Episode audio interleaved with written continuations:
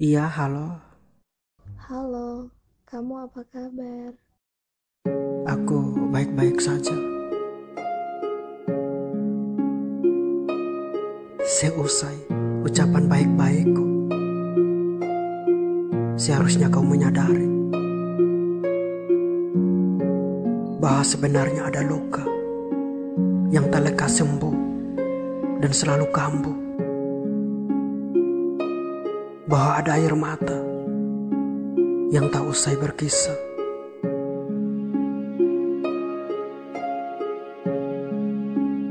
Ketika langit mulai mendung, ku menyepi di sudut jendela. Ku pastikan akan hujan badai, agar aku bisa tenggelam di antara genangan air yang tak beriak itu.